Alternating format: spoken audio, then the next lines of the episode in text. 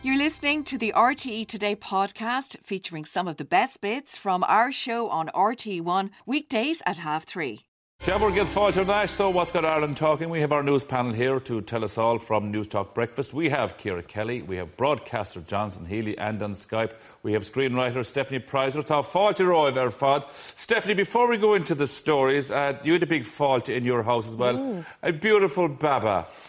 Yes, four weeks ago we had a baby boy. Look at He's, this. uh, he's doing great. Oh, and come here, you're all happy and healthy and everything, Stefanie. I mean, one of us has started creche, the other one has started crash, so we can be as healthy as you can be once you've started creche. But apart from that, yes, we're all doing great. Thank you. Lovely stuff. Jonathan, we'll move on to our first story. What's Coleman Doctor saying? A Coleman doctor is saying um, we need to give our teenagers more hangout spaces. Mm-hmm. And, and the basic concept here is that parents are involved in too many things that their children are doing. So whether it be sport or other extracurricular activities, we have fingers in too many pies. Mm-hmm. And as a result, the children then are not getting full life experience. They're not making friends in the way, they're not making mistakes as they're supposed to do, as, as kids do, and they're growing up. And as a result, they're kind of being a little bit wonky. Uh, when they come out into the real world. technical It's a term. technical phrase. Um, so by doing what parents think is the right thing and wrapping them up in cotton wool and making sure little Timmy knows that he has to be home at a certain time and he's not hanging around, don't hang around with that Megan Scully. Well, don't avoid her now, of all people, and definitely avoid your man. Uh, but you know, what they're saying is we should be leaving them make their mistakes. It's trial and error who their friends are going to be. They have to realise why some people are better than others, and more importantly, it's the lack of somewhere to go. And this has been the thing. I mean, many of us here are child children of the 80s and 90s, uh, noughties, uh, and uh, we, we've always had a consistent problem. Sorry, 70s. Uh, we've always had consistent problems.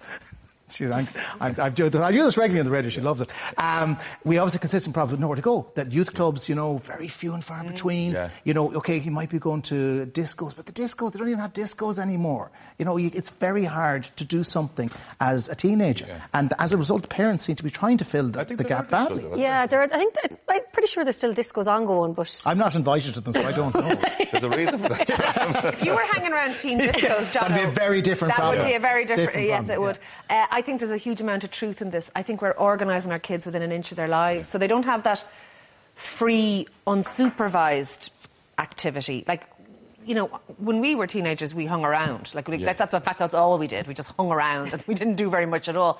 But there was a value in that, the unsupervised thing, where yeah, you did make mistakes, and maybe you did fall out with people, and then maybe you came back around to being their pals again, and you learnt a few life lessons, and that was kind of knocked out of you.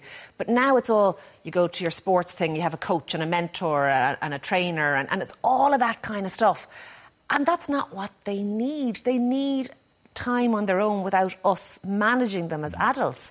And we don't, you're right, we don't have the spaces for it, and it's bad for them. There are some places that are really good at it. Foróige, I'll, I'll single Yeah, out Foróige. because mm. Foróige is brilliant at giving them. They, they they elect leaders. They're given jobs. You know, the parents step out of the room and they're made they're, they're made make their own decision, and it's brilliant because what it does is it gives them that power to make a decision, which is really important. It gives them confidence about making decisions Yeah. as well. Not for every kid though. We're mm-hmm. kind of infantilising them a little bit, aren't we? Mm-hmm. And I don't think it's working out as well for them as it should. That's, Stefanie, what do you think? Like, are- Should we be letting children get kind of bored in some way, like like maybe giving them nothing to do? Um, I mean, doesn't the devil make work for idle hands? I don't know. I'm I'm a millennial, kind of like you, Megan. I, I can't even make a phone call, so maybe I am the product of this issue. But um, I think that you know I've I've read in this article that you know they're thinking of making more spaces for teenagers to hang out. But I think any area that is designated by adults for teenagers to hang out is going to be decidedly uncool from the get go if it has been decided that this is where the teenagers will hang out. It's sort of like, you know, the shed behind that place, which is where they're going to want to hang out. Um, but I think there's definitely a generation now that have been really impacted by COVID, um, where not only were their parents sort of protecting them, but also this sort of like social distancing, cocooning, shielding, all these words, you know, that there's there's a fear maybe that young people have now as well as all of the other issues about being overly protected. Yeah, but there is an excitement when you are 12, 13, 14 or 15 to head downtown with the lads, even for an hour. It's, it's fair to say you'll never get the shift if your mother's on your shoulder. I mean, that is one of the things that you have to bear in mind. If I've said that once, I've said it. It's the title of your new book. Coming soon. By Dr. book. Ciara Kelly. but I mean, it's true though. You need to kind of, you need to Yeah, spread we're, we're overprotective of them. That's one half, but we're also a bit.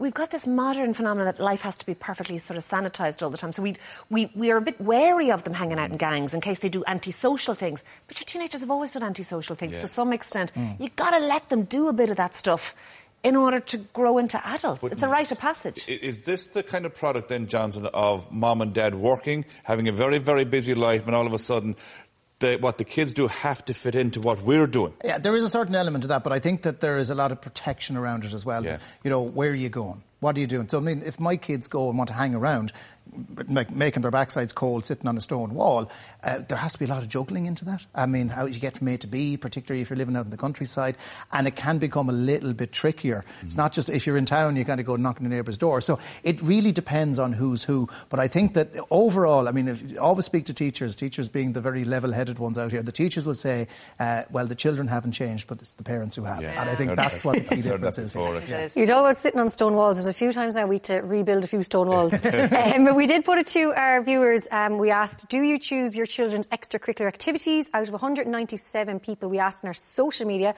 45% said yes and 55% said no. Okay, not That's kind of better than I thought. Yeah, it's the same as that. Stefanie, we're going to move on to our next story, and the Banshees of Inisherin and Barbie on the Leaving Cert. Yeah, so this is um, the Department of Education have published or are publishing their list of selected novels, films, poems, and plays um, that are required to be studied for Leaving Cert English from for, for the June 2026 Leaving Cert exam.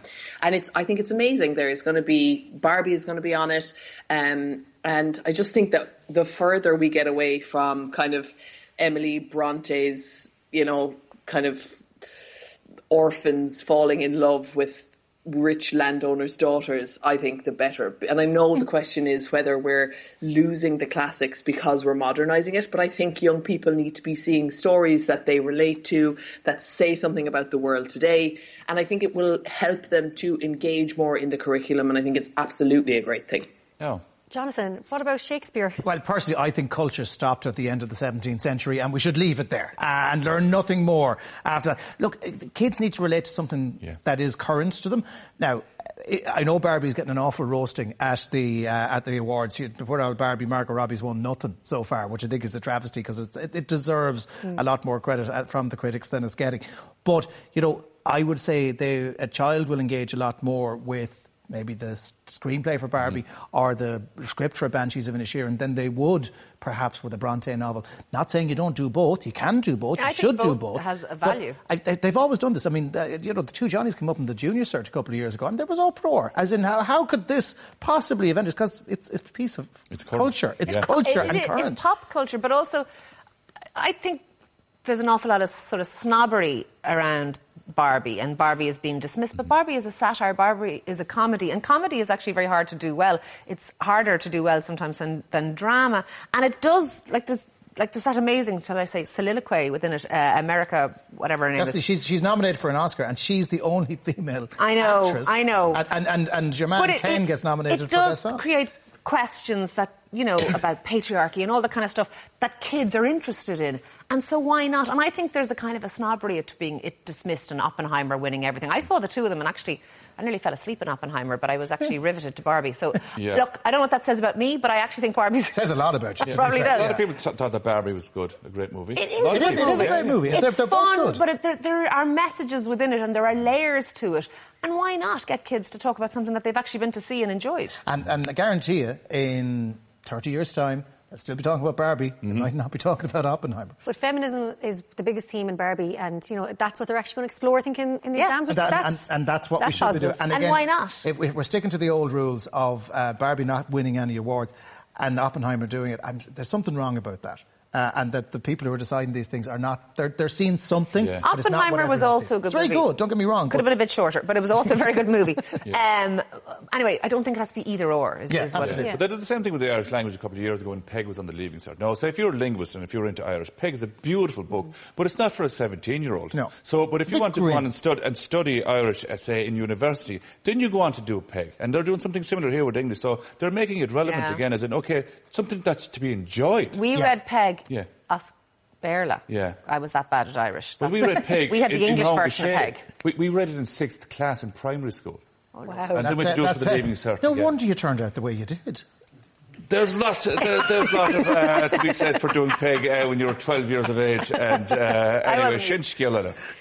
Ciara, Sin skill fod we'll move on to you now. What are we talking about? um, we're talking about friendships, aren't we? Yeah. Um, really interesting piece in The Guardian about the breakup of a friendship. This is, is, is a letter into The Guardian, and, and this, I think it's a woman, said, Our best friend about a year ago just suddenly said, I'm taking a step back from our friendship. I'm taking a step back with no explanation. And she said she literally didn't know why, didn't seem to ask why, and uh, uh, but it stayed with her all year, and she was worried and she was upset about it. And she said after about a year, she texted the friend and said, "Can- "Can I can I know why?" Now, I think that was a long time before she asked, but can I know why? And the friend said, "You were leaning on me very heavily during a certain period, and, and I just felt I needed a kind of a break from it." And she's finding it very hard to get beyond it. And I think this is really interesting because we hear a huge amount about the breakups of romantic relationships and the impact that those things have on people. And we understand that heartbreak or that heartache. But we often discount it's funny we mentioned the banshees there a minute ago. Of course, that's what it's about. Yeah. The, the impact, any relationship ending that you don't want to end, be it a family estrangement, be it a romantic one. Actually, Tahi, I've read your column talking about this, but, mm. but be it a friendship. If you don't want the relationship to end and then the other person walks away, that's really hard. And, and ultimately, this person is saying that they're questioning themselves, that they've lost confidence over it. And I, and I totally get that. Now, you don't have an awful lot of choice because if someone walks away, even if you don't want them to, you have very little option, I think, other than mm. unless you become a stalker, to mm. accept it. You have to accept it And move then maybe move on. And, and sometimes I think that the self blame thing is sort of understandable. What did I do? Sometimes it isn't about you, sometimes it's about the other person. Yeah. And sometimes they have their own reasons that don't even make sense. So I think you have to accept it, but you also have to say sometimes just let things go. Yeah. But this person is really struggling. But it's just very interesting because we have, I think, largely discounted how hard it is for people to lose a platonic friendship. But nowadays, when, when families are smaller, our friends maybe play a bigger role in our lives and are just as important as our romantic relationships or, or sometimes our family ones. And it is really hard sometimes for people. And it's, it's a much more bruising cut Yeah. than I think is really understood. Yeah. Stefanie, what do you think? Oh, I related to this so much. This poor woman in the Guardian, um, and yeah, just kind of to reiterate what Ciara is saying, like we have so many roadmaps for how to navigate a romantic relationship, and when a romantic relationship breaks up. You know, the general consensus is, oh, you weren't compatible, or somebody cheated, or, you know, something happened. But when it's a friendship, it can feel, and you're the one who is broken up with, it can feel like you are the one that's wrong. Like there's something wrong with you, and that's why the person didn't want to be friends with you, or that you are not worthy of the friendship. And it's so bruising, and there's no societal period of mourning. You know, like if someone is going through a breakup, it's like, okay, she broke up with her, whatever, we're going to send flowers, we'll take her out for dinner. But when you break up with a friend, it's almost taboo because there's an assumption that like, oh, they're not friends anymore. Someone must have done something or someone is not a good friend. And it's so bruising. When I wrote Can't Cope, Won't Cope, that's what it was about. It was about the demise of a female friendship because some friendships can be more toxic than any relationships, but we don't know how to get out of them in a way that isn't damaging for someone.